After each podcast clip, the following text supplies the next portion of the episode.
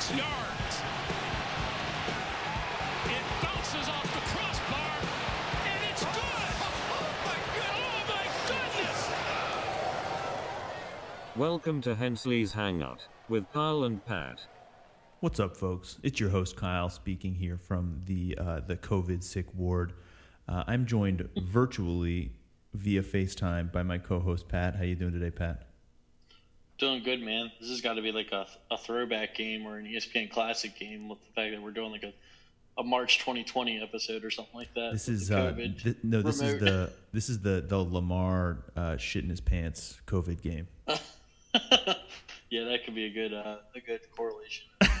But, yeah, but we're speaking of Lamar, you know, how are we feeling about that injury report that he's out 1 to 3 weeks? Are we thinking that's an actual 1 to 3 weeks, or do you think it's longer? Like, I'm kind of concerned about the open-endedness of that injury assessment. Extremely concerned. Definitely shades of last year coming out here. I mean, I don't know. I'm definitely not feeling optimistic at all. I mean, Tyler Huntley, he looked okay. You know, he got the job done, but I don't know. I'm not feeling very optimistic about the rest of the season at this point. Yeah, I mean, it's pretty difficult position to be in. I mean, Tyler Huntley's a serviceable backup for sure. I mean, we saw the spurts last year. I mean, even though he has had flashes in the pan, it's just that he's not as talented as Lamar, like, plain and simple. So no, of course not. I mean, I was there on Sunday, and well, we're going to get into that. I'm still having tremors over that, but go ahead. So you were at the game. This was a contentious Ravens win. I mean, just watching at home, you could hear the boos starting from like, I don't know, like the second quarter probably. And I mean, obviously we won the game. It's a bad look for Ravens fans for sure, but it's a pretty bad look for the Ravens to have won a game against the Broncos by 1 point. So anyway, let's step through just a scene report. So I kind of want a little bit of before the game, during the game, what was the vibe?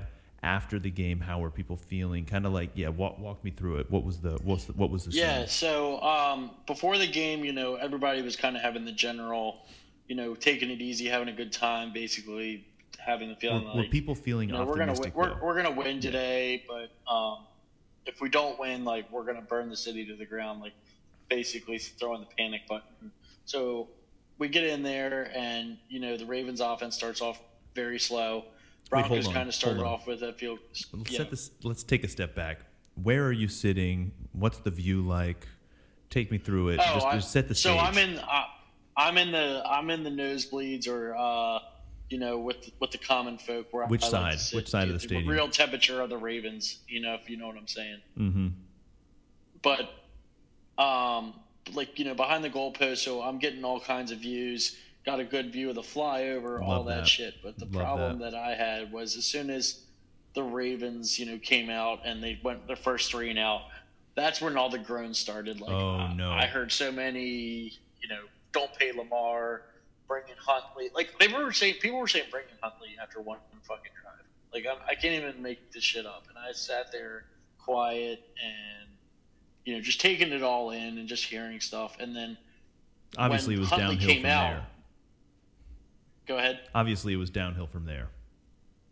Oh, yeah. And, you know, the thing is that I thought initially that Lamar, I didn't know he got hurt. I thought they, like, benched him. Oh, no. And I was like, what the fuck is happening? And then I realized he was hurt. And I was like, okay, thank God this is not, like, I'm like, what the fuck is happening? But basically during that whole game, I just had to hear just absolutely ridiculous statements. I mean, I'm not going to repeat them over and over because it's just, you know, nauseating at this point. But, you know, it's just really sad to me as we're associated as Ravens fans with these idiots. And I know they exist across the NFL amongst every team. But, you know, for a team that's been perennially successful for its 30-something odd year, you know, tenure, I've never seen more spoiled fans in my life. And after we went through the downfall of Joe Flacco after the Super Bowl, you know, you'd think they would show a little bit more appreciation for having the stability of quarterback and having, you know, an NFL MVP at quarterback. And so, okay, they pull out the W.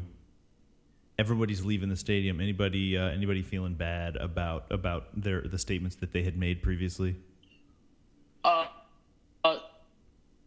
No, everybody just was happy that the game was won. I was on cloud nine. I was so ecstatic. I was like, holy shit, we just pulled that shit out, you know. And everybody was saying, like, God, that was close. Like, imagine if we would have lost. And my first reaction was, you know, we lost those four games that we shouldn't have due to, like, coughing up 2-score leads.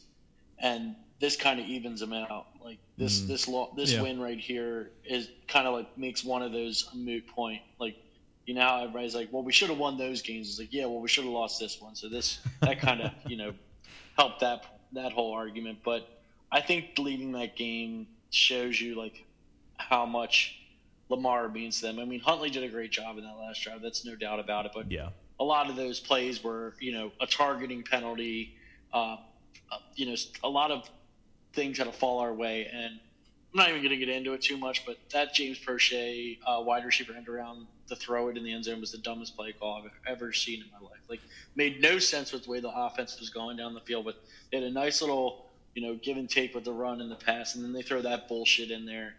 It was just unreal.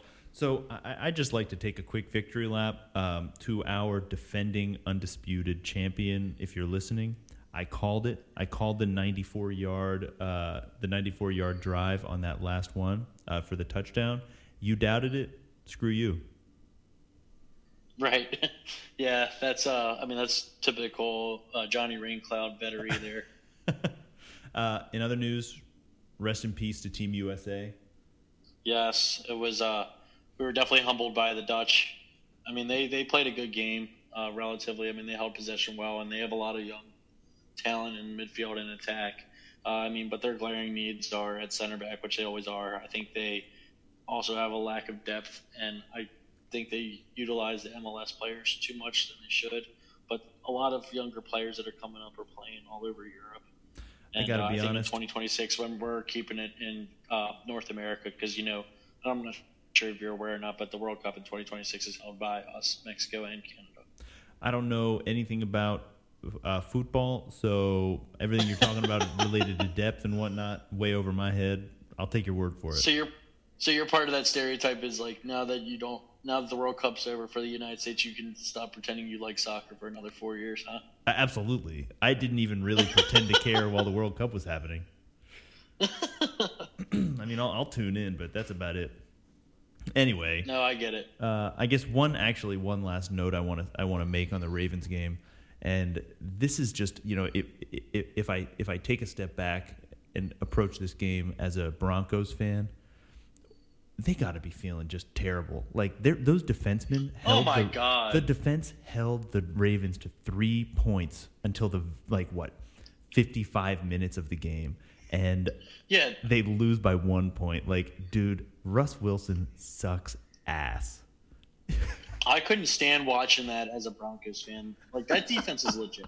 Like, they are a good team. They're so good. The defense is awesome. The defensive, like, they have good young talent. Yeah, dude. And they were absolutely banged up on the offensive side of the ball, whether it's at wide receiver, running back, and the offensive line. But, oh, my God, I'm just so concerned at the play calling and – quarterback play, like, really puts things in perspective for the Ravens fans. I mean, we're 8-4, and we're bitching about stuff other teams would literally just give their mom's life to have what we have.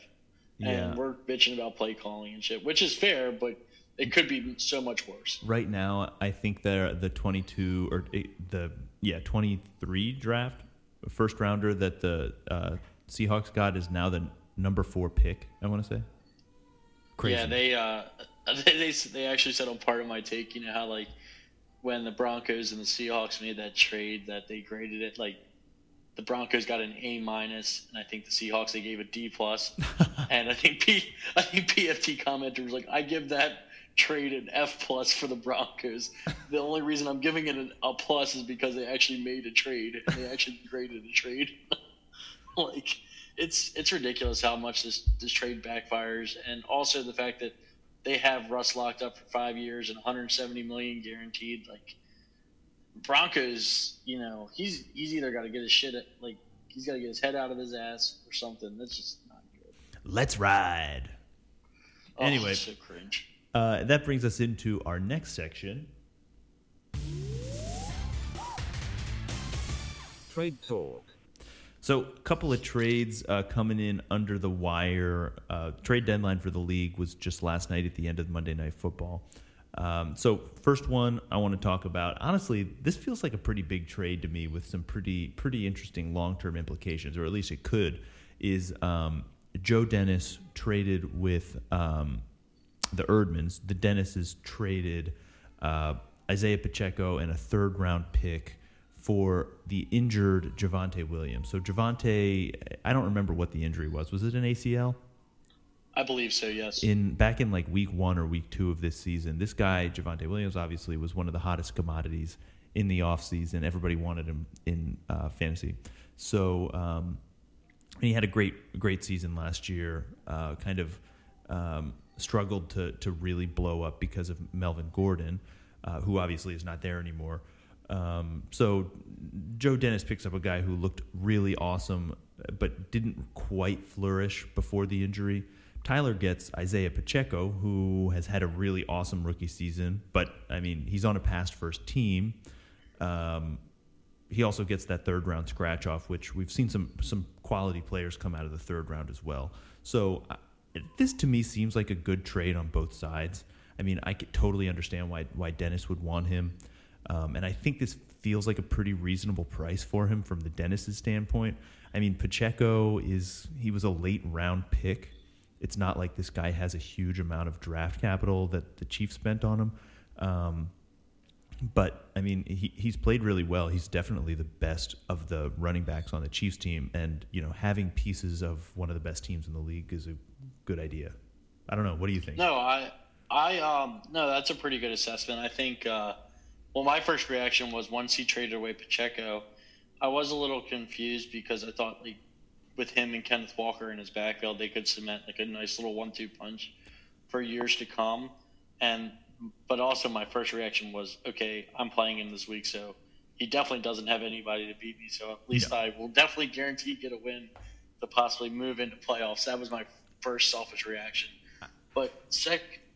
He did technically upgrade at running back. I think Javonte Williams will be the standalone bell cow in the Denver backfield now that, you know, Melvin Gordon's gone and they've had like these fuck around guys back there for now. I mean, there's two ways that can go though. You know, one way is the J.K. Dobbins way. You know, it might not be as simple as maybe we're hoping it is. No, there's definitely some risk there with the injury, but I think it was a good trade for both guys in terms of Tyler also getting a third-round pick, too. I mean, he's got a very, very deep running back room, and he gets younger.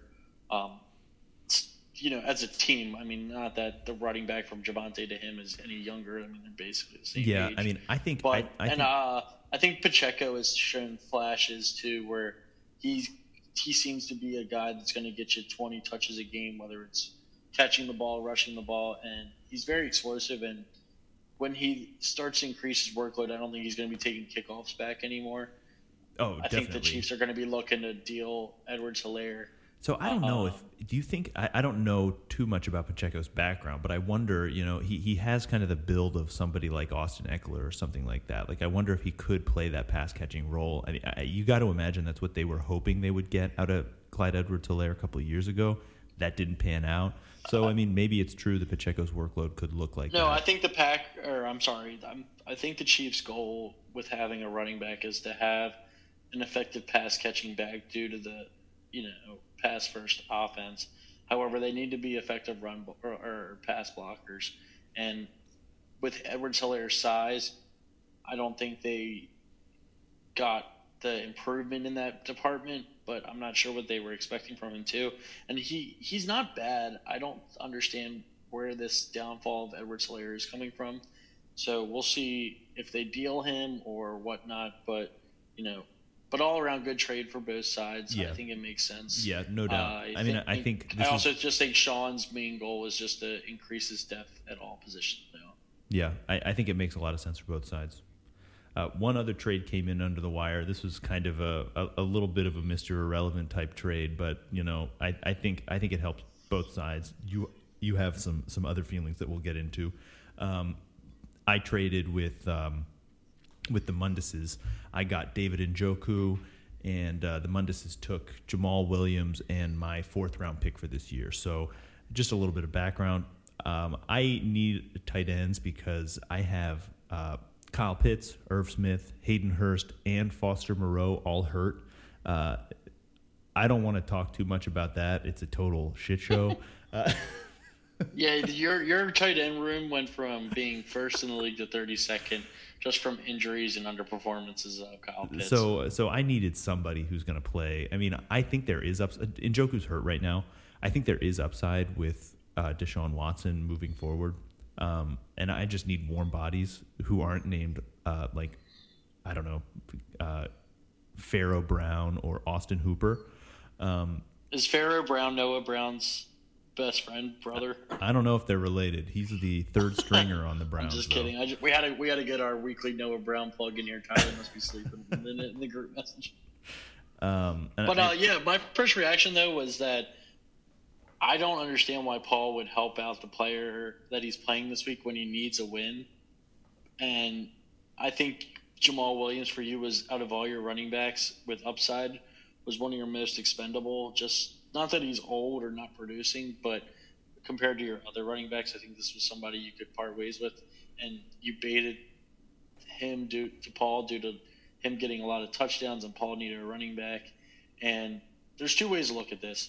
You know, like Sean said, I think in the group message, if Swift goes down, he's the unanimous guy in the Detroit backfield, which is improving every week and always been high-powered this season. But for me, you know, this all comes down to one game, honestly. If Njoku plays and has a significant game or, like, respectable game, then this is an awful trade because Paul would miss out on playoffs if it gets you up the hump. But that being said, if he does get into playoffs, now he has the depth, and he doesn't have to start Singletary and I forget his running back, the other running back. Dalvin Cook. Regardless of matchups, you know, those guys are, one of them's in a very pass-heavy offense, the other is injury-prone and not having a good season. So now this gives him a little bit more options with the Lions having some favorable matchups coming up. Yeah, I mean, there's definitely a world where the opposite happens and he plays Jamal Williams this week and he has a 2-touchdown game like he is wont to have these days and goes off. Because, I mean, half or more of these awesome games that Jamal Williams has had have been on my bench. So it's like, I don't know. I see both sides of it, but I'm happy to have Njoku even if he is hurt this week. No, it should be fun. Couple of little bit of drama at the deadline. Boakland looking for a running back. He's clinched playoffs now, but looking for some other warm bodies behind Aaron Jones, who is I think questionable still right now. Joe Mixon, who I don't know what his status is, but he's been in and out the last couple weeks. And I mean, yeah, he's still in concussion protocol. Even more concerning is how awesome Samaje Perine has been. You know, it's like, If Perine had been sucking it, like really, really sucking, then they would probably be rushing Mixon back into his full workload. But, like, why would they do that right now with Perine? Yeah, exactly. Crazy. And that's the only reason why I had Perine on my team was for this reason. You know, Joe Mixon, they leaned heavily on him in that offense. And I knew that if he went down, Perine would undertake that role. And he is a pretty good complementary back. So I was figuring since we have these deeper rosters, that I would just stash it more. Oh, absolutely. And, I mean, 3 weeks, he's been the RB2, 10, and 3. It's crazy. Yep, exactly. But I did engage with Brennan last night trying to, you know, improve his running back room, but while trying to part ways with one of my running backs to get some draft picks back. And we were going back and forth on a Leonard Fournette deal. Long story short, I wanted a second. He only wanted to part ways with a third, and I didn't want to go that route. But to give everybody a laugh out there, I told Brennan I would be willing to give him Leonard Fournette for a 3rd rounder as long as he changed his name to Too Fast, Too Smithson. He unanimously said, no, I'm not changing my name, and that was about the end of that conversation. Brennan, you fucked that one up. That was a steal for him, I think. But I honestly, I wouldn't be willing to concede the value I thought for Leonard Fournette to make him change his name. But I think Boakland is here to stay, and he is not changing his name, even though we had some really good mascots and name submittals. I mean, Brennan's look, people are going to keep signing that petition. You never know. Maybe one of these years there'll be a change of heart. Yeah, we're going to have to slip some uppers into Brennan's pre-workout morning so that he can change his name or something. But I try to deal with Josh too to get Kamara going back and forth with him because I could tell he was a little emotional that he wasn't doing well, and I could tell Josh was tapping into the Brown stuff. So I was figured I could take advantage of him, but couldn't get anything done either. I think this is going to be a story to watch in the offseason. I'd be pretty surprised if Kamara was on Josh's team next year. No, I think so too. I believe I could approach him with a better offer, but I got to catch him at the right time and make sure that my guys are trending in the right way to make a deal. And it's not that – and by the way, it's not that, you know, I could talk shit on Josh and he'd hear it because he admitted to us that he doesn't listen to the podcast. He's our only member that hasn't listened to an episode. Ooh, that's hurtful. That's hurtful. It was hurtful. Well, I think that does it for Trade Talk. You want to get into the week? Sure, let's do it. Last week, today. Well, to summarize, Pat lost in I Choose You this past week, so he's turning FaceTime on. What are you drinking this week? You're at home right now, so you're not here drinking whatever this shitty vodka is called. So I actually am drinking something decent. I just went into my liquor cabinet and grabbed a nice little shot of Screwball. So haven't had that in a while, but I know it's very sweet, but polarizing. I haven't had it in a while. And I and then I remembered I have this lovely Santa mug with my name on it from a Christmas potluck I went to last year. So I'm gonna take that while we're on here. Very Cheers! Cute. Very cute.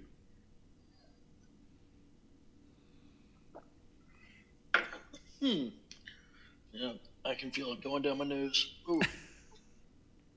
All right, let's get into it. Abjagan versus Joe Dennis. All right, so we'll start with me versus Joe Dennis's. I put up 166 points this week. I had the biggest week in the league, and I'm stoked to be back, baby. I haven't won the $20 since 2021, so that feels good. I mean, across the board, great weeks, or at least decent weeks. The only player Hayden Hurst, he got hurt. He gets a pass. The only other player I played who didn't have a great week is Josh Allen.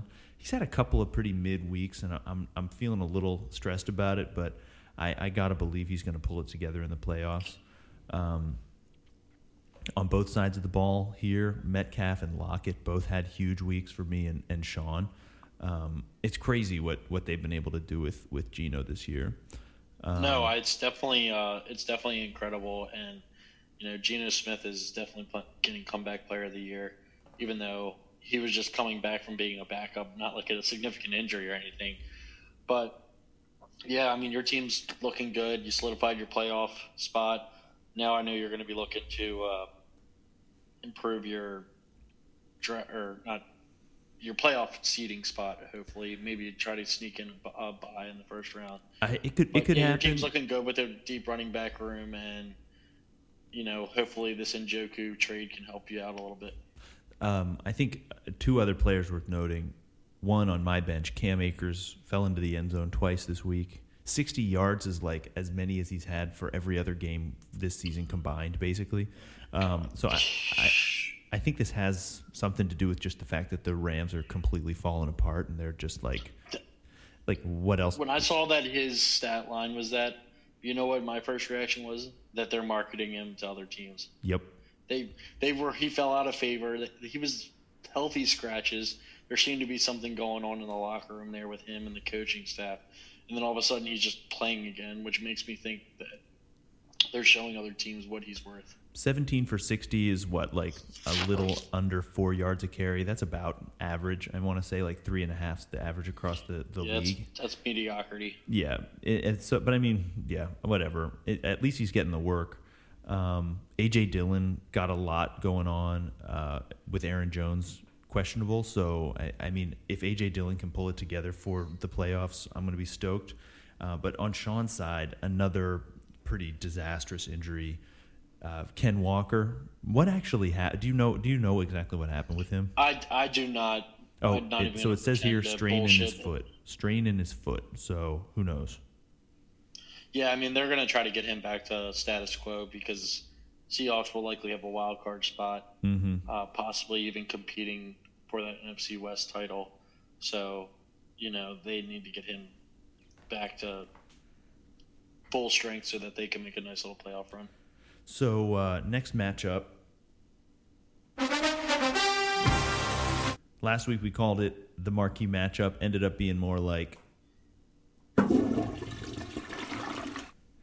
Donnie versus Mundus. And I felt like a flushing toilet when I saw that game finish up with the Chargers. So let's just start with the end. So this game came down to the very end of the Chargers-Raiders game. Take us through it. So I just got home from the Ravens game, and I was with my girlfriend, and, you know, got a full hard-ass dick from winning the game, excited. You know, I knew my team was doing well up to that point in fantasy, and I think I saw at one point that I was like 82% projected to win, and I'm like, fuck yeah, I can beat Paul, fuck that cocksucker, I'm going to get into playoffs, baby. This is going to be awesome. And then I turned away for a second, and I looked, and I saw like Devontae Adams was just going berserk. And I'm like, holy fucking shit. And Hannah thinks like something serious is happening, like my mom's being transported to the hospital. Oh my God. I'm like, or something along those lines. It's even worse. And I'm like, worse, I'm going to be eating Paul's ass in a second. And I literally just watched that lead dwindle up and down, and I'm watching the 4:00 games, and that's the Bengals and the Chiefs, and Paul's got Jamar Chase, and I have Samaje Perine. So I'm like, whatever you do, do not throw it to Chase. Do not throw it to Chase. Perine was getting some dink and dunks. I'm like, cool, do that all day. That's all I need. And I would have really liked a touchdown from him to really like put it out of reach. And then in the meantime, you know, Chargers and Raiders are going back and forth. And then the Raiders just need to run out the clock. If they get one more first down, the game's over, and they don't get it. And I'm like, okay. And I'm doing the math in my head. I'm like, they're going to punt 30 seconds left, which means, you know, they're going to play prevent defense. So Herbert's going to get like he's going to get passing yards. Off. And sure enough, he got his fucking line or foot over the line and put me into the ground. So you lose to Paul by 7/10 of a point in the literally the final 5 seconds of the game, last play of the game. That's tough. And I mean, it was very deflating. But I mean, I actually called Paul like during it. Like I'm like, are you watching what's happening in our fantasy matchup? And Paul had a few cocktails and was very depressed because we had also lost a bet that we had placed earlier that, you know, Parlay Paul himself cooked up, but he was not doing well. But after that, I think he got second wind and was happy that he beat me. I mean, thinking about this matchup, though, these are two teams that should have done a lot better than they actually did. You know, Lamar Jackson, he got one or two drives in. He got a point. If he didn't go down, I won that game. Deshaun Watson, absolutely dog shit first performance back. I mean, who could have seen that coming? I don't know why the hell Mundus started him. I mean, I would have probably started him too. No way. Are you kidding me? The boob. I would have entertained it just for the sake of the matter that it was the Texans. I mean, the fact that he has been off for 2 years is definitely a reason not to. And yeah, they did say don't start him just for that reason, and they're going to ease his way back in. He had Big Dick Mike White in a great matchup against the Vikings. That's an insta start for me. Yeah, but I mean, it ended up paying off for him. I had Nick Chubb who didn't perform. I actually started Amari Cooper too. I was like, if Deshaun Watson does have a game, it's going to be because of Cooper, and Cooper's going to score more points. But what's his name? George Pickens had a goose egg until the fourth quarter. So like, yeah, he almost bailed me out too. But I mean, he's good. I think he seems to be Kenny's favorite target. Both of your teams had one player go totally bonkers. A couple players that did okay, and the players that shit the bed really. Yeah, really... Devontae Adams and Amon. We basically had, I mean, obviously the score shows it, but our teams had mirror games. I mean, he had Devontae and Amon-Ra cancel each other out. I had Lamar and George Pickens cancel each other out. So, I mean, it is what it is. I mean, I'm upset, but you know, can't really control it.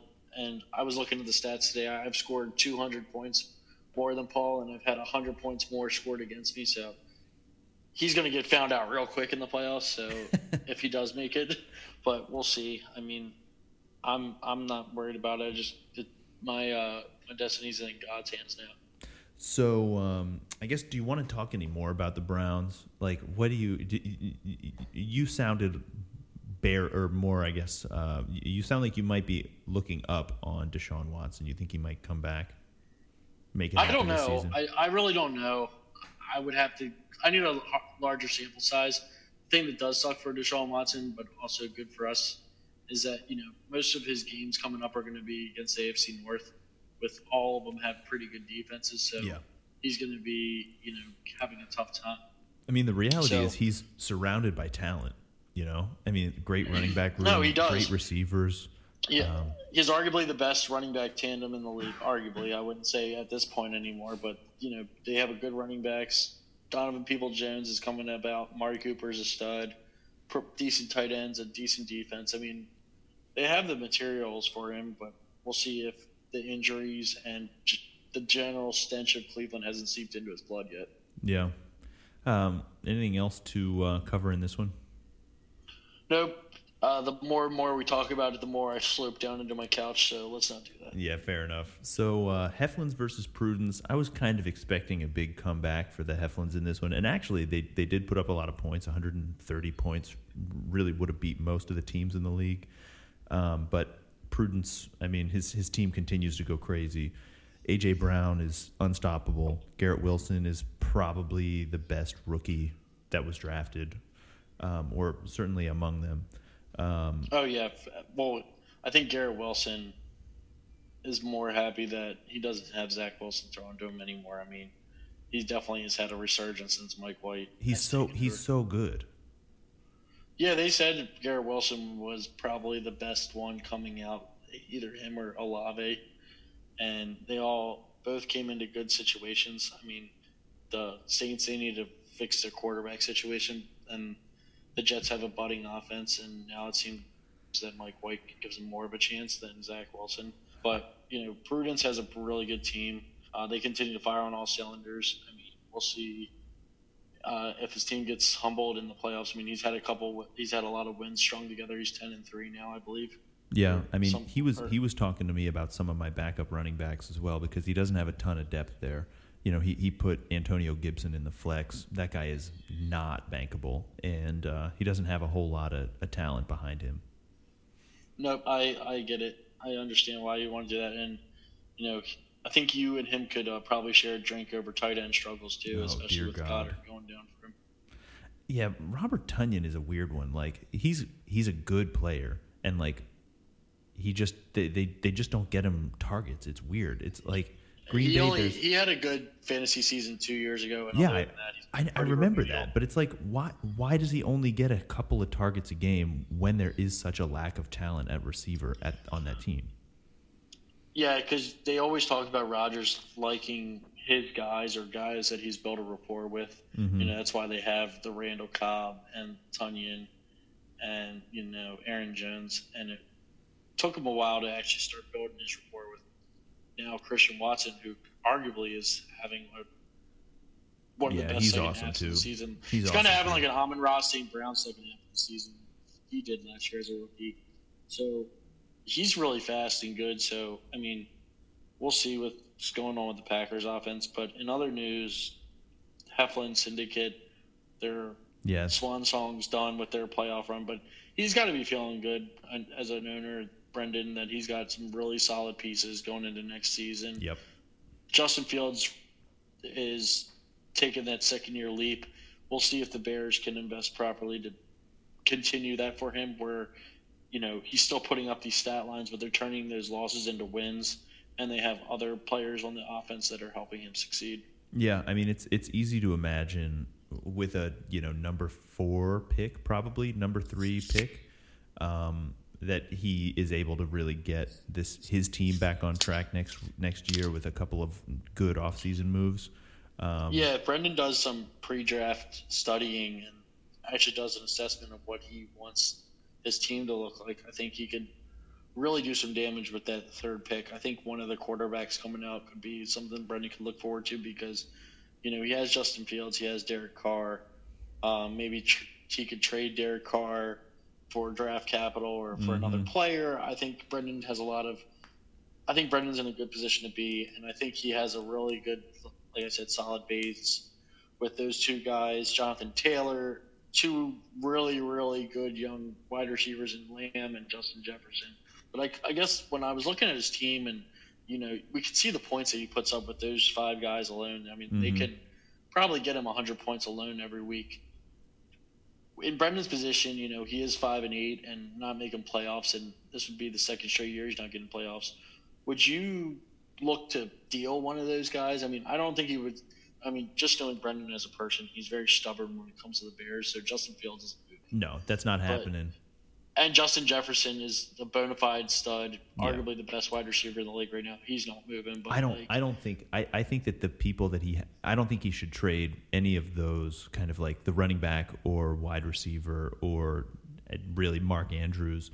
I mean, could he deal Freiermuth? Maybe, because he's got years left on Mark Andrews.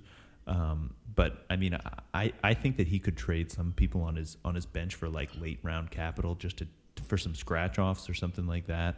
I mean, I think, I think the people that if I were Brendan, I think Freiermuth and Derek Carr, maybe Joshua Palmer are guys that he could move off of, but Joshua Palmer gives him a little bit of depth in the Chargers offense that, you know, being a slot receiver on the Chargers is pretty good. Yeah. And he has some value, I feel, but you know, Freiermuth is a young tight end. Tight ends are, you know, automatic starts at tight end are few and far between in our league. And I think Derek Carr, you know, I personally would might reach out to Brendan on him because, you know, with Lamar Jackson's injury struggles and Jared Goff's inconsistencies and Kenny Pickett's, you know, room for development, I could use some more consistency there. So, I mean, those are just kicking the can down with it, you know. Yeah. No, good points. I guess anything else to talk about here? Prudence had a great game. I think as long as his core guys stay healthy, I mean, his old quarterbacks remain a huge liability. Tom Brady had like 5 points before that game-winning drive. Yeah, I know. It's crazy. But, I mean, obviously he's the number 1 seed right now. He's got a great team. Yeah, so he'll have a bye at least. I think he would have a bye at least. Yeah, he's clinched a bye. So, yeah, I mean, Tyler's going to be competing for that first spot over him because I think Tyler has more points than him, and he would need Prudence to lose. Mm-hmm. And then, you know, if Tyler loses and you win, I think you could possibly take that 2nd seed. Yep, exactly. Up next, Nate McGreal versus Boakland.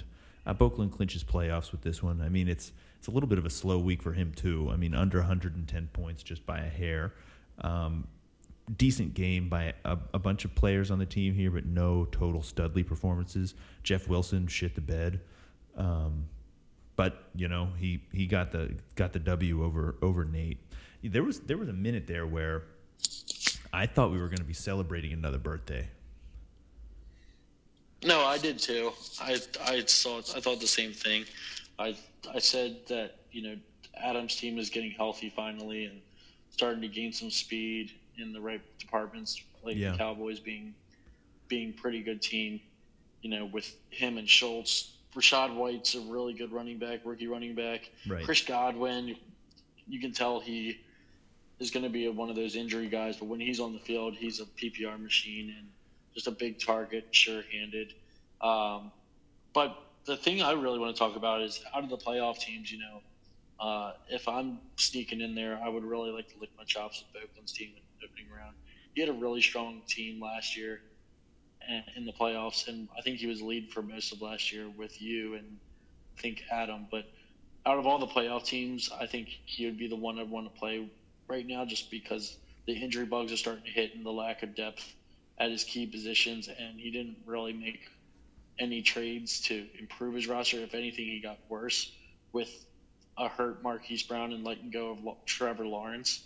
So that's somebody that, and you know, you've already listed it, the crazy amount of injuries he has, but you know, Cooper Kupp, Mike Williams, Brandon Cooks, Allen Robinson, Joe Mixon. I mean, that's a lot of key contributors on your team that are going to be injured, and it's going to be hard to play. I mean, especially if Aaron Jones is going to be missing time, it's going to be. Yep, another person. Aaron Jones is, you know, top 10 running back in fantasy. And you know what? I feel like if he's not doing it, then he's going to be struggling. Every year he misses a couple games, you know. There's that time in every season where Aaron Jones is banged up for like 2-3 games. And this might be it. I mean, the good news is that he gets a bye week. So hopefully that means that he'll come. The good news for Brendan, not necessarily for the rest of us, is that he gets a bye week to kind of chill out and then hopefully come back feeling better. But if not, you know, trouble in paradise. Yeah, and speaking of bye weeks and get towards later in the season, the one thing I'm starting to think about with teams and players is that, you know, in playoffs, I know our season goes for 14 weeks, with 15, 16, 17 being, you know, the playoffs. Some of these teams that are out of it but have good players and they're not playing for anything anymore tend to shut guys down or ease up loads or kind of give other guys chances. Like, for example, you know, the Packers, if they're mathematically closed out, I mean, they might not be playing Aaron Rodgers anymore and giving Jordan Love some looks or Aaron Jones. Like, they might, I don't know. I'm just using that as an example, no. It could. I mean, if Jordan Love looked pretty darn good. If teams are closing out playoffs or, like, already solidified for playoffs, like, for you, let's say hypothetically Josh Allen wins a division for the Bills a week early. Are you playing him in the last week of the season?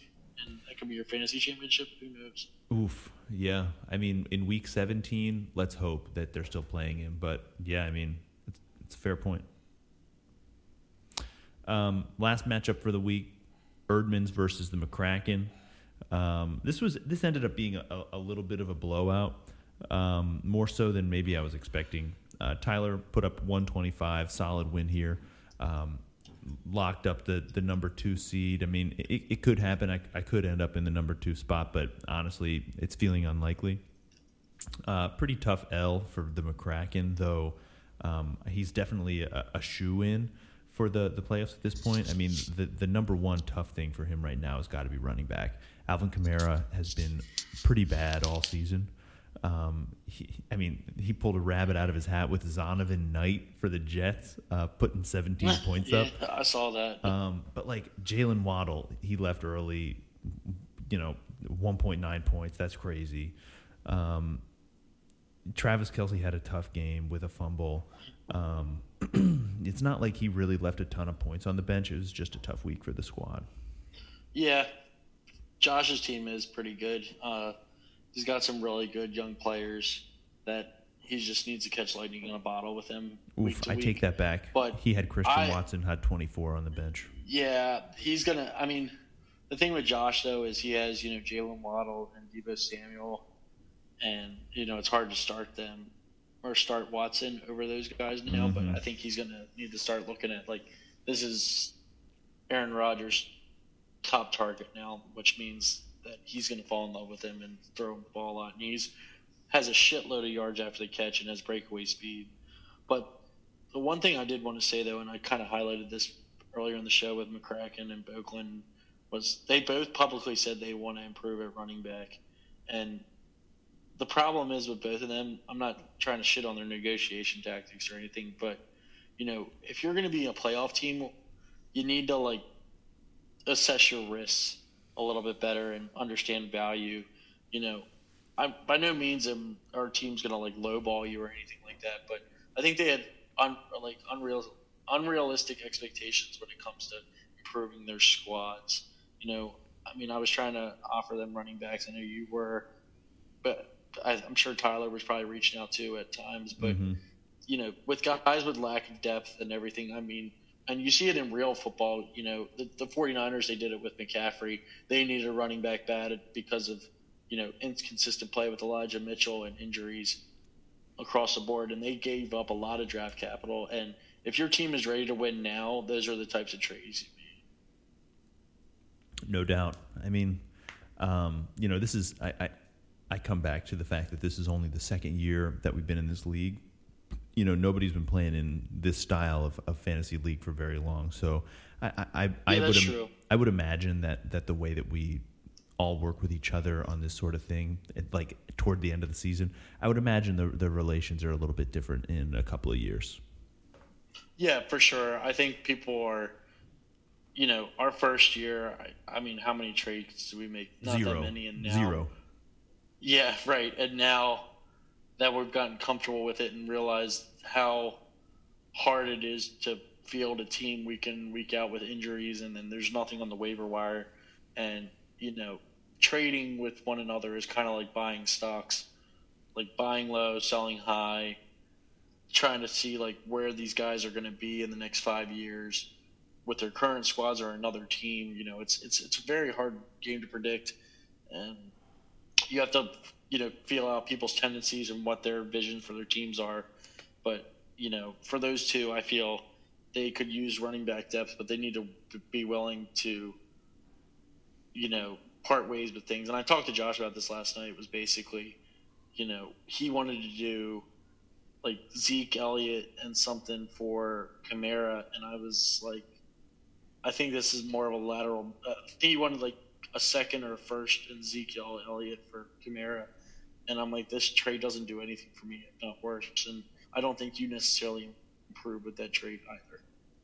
And it was just more like trades are supposed to be lateral until they aren't. So interesting, you know, philosophy, but, you know, it was just more of like a observation and assessment of my negotiations with them. Yeah. I mean, I guess just to quickly wrap this up, it's kind of like with Prudence's team. Like we don't need to dwell too much on what's going on the Erdman squad. They're awesome. Jalen Hurts is a cheat code. He's so freaking good. I mean, yeah, he's awesome. Kirk had a shit week, but whatever. The other folks made up for it. I mean, really, it was a lot of decent performances and no total duds. McLaurin went off, which is good to see. I mean, McLaurin, what's his name? Heinicke and Mike White kind of saving the day for these teams. You kind of love to see it. Yeah, for sure. Especially, you know, Washington making a bad investment with Wentz. Yeah. It's nice that Heinicke's kind of righting the ship for them, and I'm sure Washington fans are happy. And Mike White kind of saving them from a bad quarterback pick, you know. Especially, I think the Jets are happier with their, you know, discovery of Mike White, because they are exceeding expectations and they have a good defense and young stars on offense that they just needed somebody to kind of get the ball rolling with their offensive playmakers. Yeah. And the only thing, and the last thing to wrap up with Josh, you know, he's been riding some serious coattails of Tua having a really good season, and I think Tua finally got humbled, playing a really good defense on the road. He had 3 turnovers, so we'll see how the Dolphins can finish out the season. I think they got the Bills this week. Starting to get a little colder. They're going to be making that, you know, division push with the Bills to get a home game. But, you know, Miami playing on the road in January is a lot different than playing on the road in September or at home. So we'll see how – if Waddle and Tua and Tyreek can continue doing their thing. Yeah, very good point. Well, that does it for the matchups. Hold on. Yeah, so I guess we usually do a call-in with our highest scorer, but, you know, since that's this week, this is you, I was thinking we could kind of do a little State of the Union from you I was going to interview you and ask you some questions on not just your team, but the state of the league and some other assessments. So, first off, congrats for finally getting your highest scoring of the season for being the third team in the league. So very unlikely stat, but, you know, with the new baby and all, where's that $20 going for you? Ooh, straight to the diaper fund, baby. That's what it is. That's most of the owners in our league who have kids. That's their diaper fund. I heard that's quite the pricey investment for a new child. Oh man, this baby, all he does is shit. And he's a good looking kid, and I know you almost wanted to swing at me last week when I said he looked like Winston Churchill. Yeah, I think if he could actually comprehend English, he would be swinging on you as well. So I guess one of the questions I did want to ask you, and I think our listeners would want to know, like basically, and we can talk about this in the off season too, but you know, what's your vision for the year or the years coming up with the league? I think everybody in our league, just from talking every day and the general camaraderie, is that, you know, Dynasty League is definitely a more entertaining way to go, especially with lifelong friends. So my question to you would be, like, do you have any visions on how to improve a league, or, you know, don't fix something that's not broken? I just want to get your general feedback. Ooh, that's a good question. I mean, so a couple of things that I've been thinking about longer term. I guess first, like, as far as Dynasty goes, what I'm really curious to see is kind of like once we get halfway through like this whole generation of players and new ones are starting to, you know, who are the new superstars going to be, and like how can we as fantasy managers try to like, oh, this guy's looking kind of the same way that like Josh Allen was looking in his second year. Like I think he's going to take the leap, so I'm going to, you know, buy low, this sort of thing. Like what kinds of these evaluations of talent. Exactly. And like it I feel like it just works differently in this format. So like you really have to call your shot early, pick somebody off the waiver wire and have him sit on your bench for like 2 years before they really pop off. Because if you wait until they pop off, it's not going to work.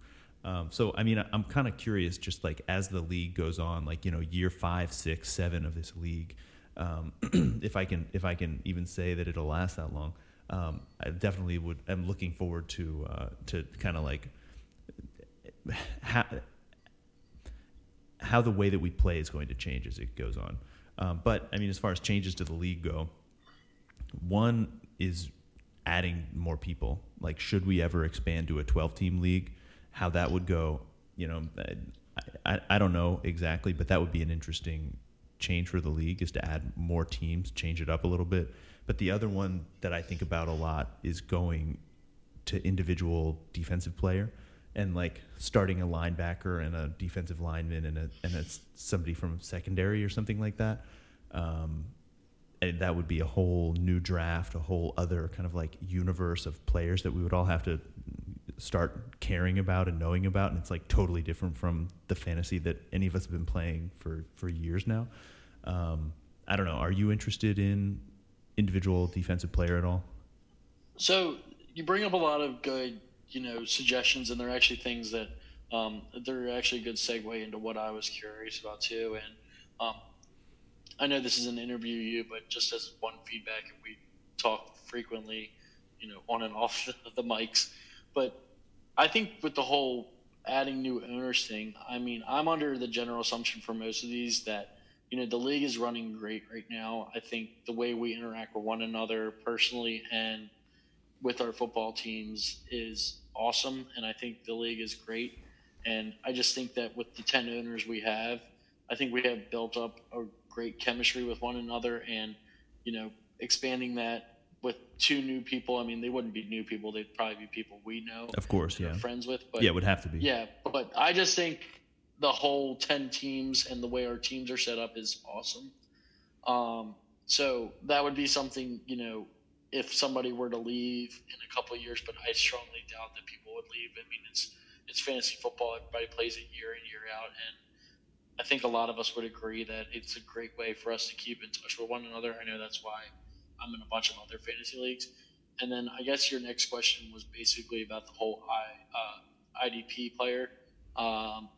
So that's another thing that is that would definitely be getting the league going with getting defenses going. I know a lot of people don't like kickers because that's something that's not really definitely not. We're definitely not doing kickers. 0%. Yeah. So like so with the individual player aspect, you know, that takes a little bit different degree of strategy and depends on how much points that person merits and how that works. But, you know, all those types of topics and visions for the league, it's going to be very interesting. And I think a lot of our members are very open-minded.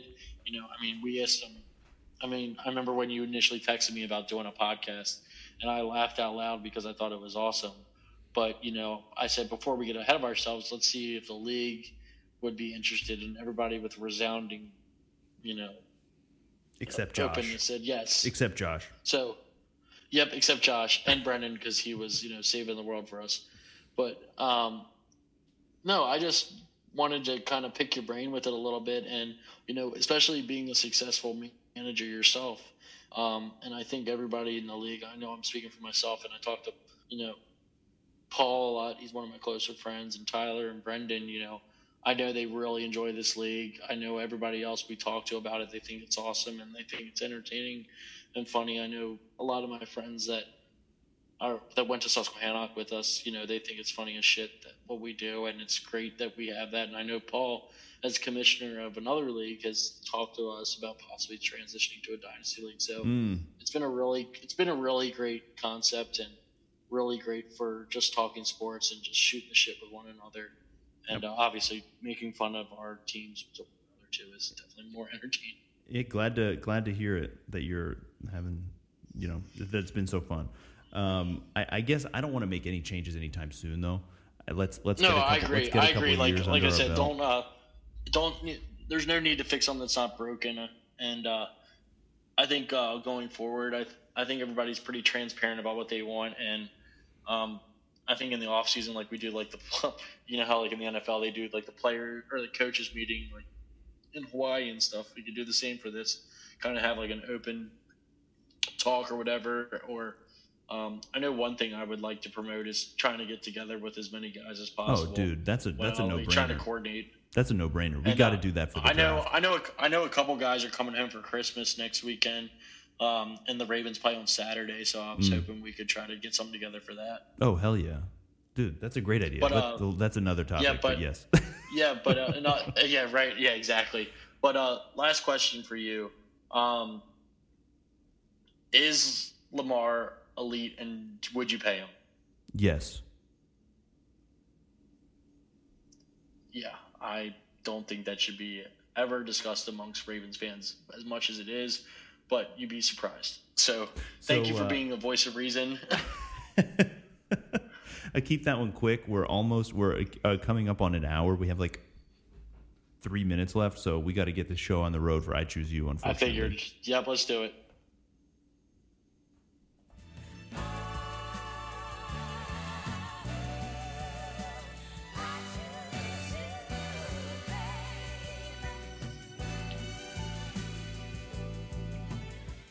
All right, so just like every week, me and Pat are going to pick winners for the upcoming week. Whoever gets the fewest right is taking a shot on the air next time. And this week, last week before the playoffs, a little bit more weight on all of these matchups, or at least most of them. Well, let's just get into it.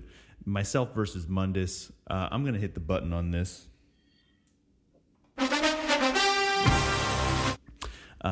Huge playoff implications for Mundus.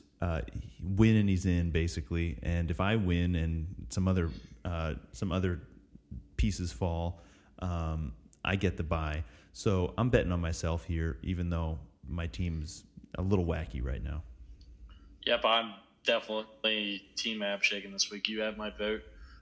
Please beat him into submission. I think that'd be great for me personally and for the league, but definitely going with you.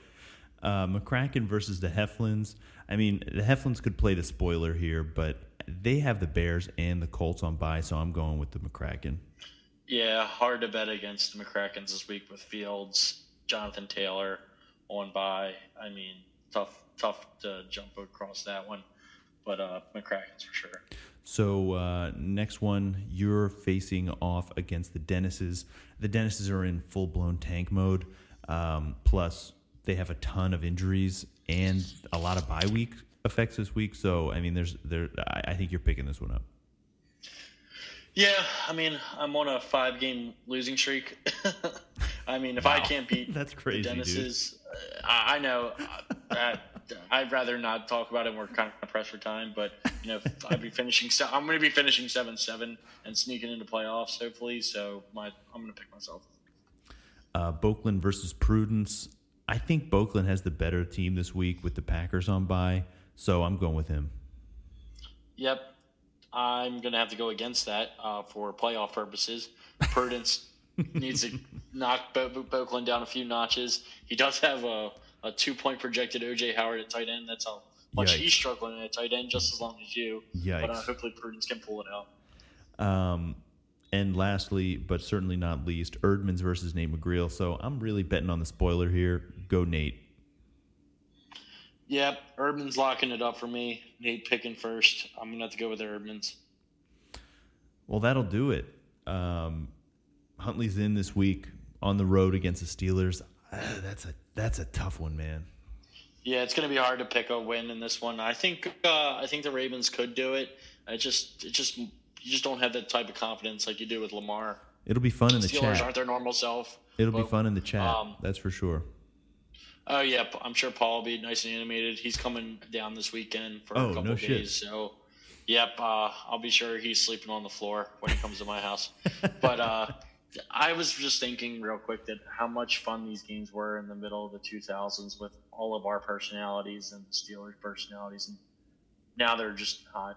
It sucks. I mean, Big Ben was always, a pariah, but I really liked hating on Chase Claypool, but it just the Steelers-Ravens rivalries aren't the same.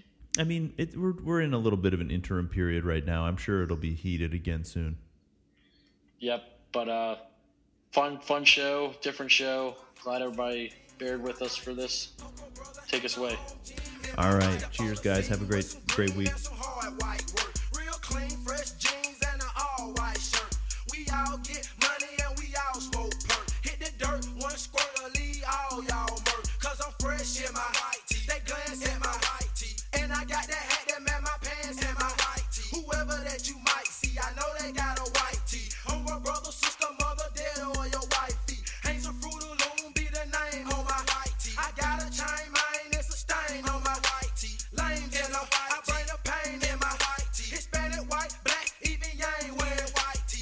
Club deep and we all got a toe back, know that. Hell no, they don't sight me. You don't need no throwback, how'd you be set on your white tee? You can get a circle or a V-neck on your white tee. I slang in my white tee, I bang in my white tee. All in the club, spin game in my white tee. I bling in my white tee, surfing in my white tee. Forget a throwback, I look clean in my white tee. I slang in my white tee, I bang in my white tee. All in the club, spin game in my white tee. I bling in my white.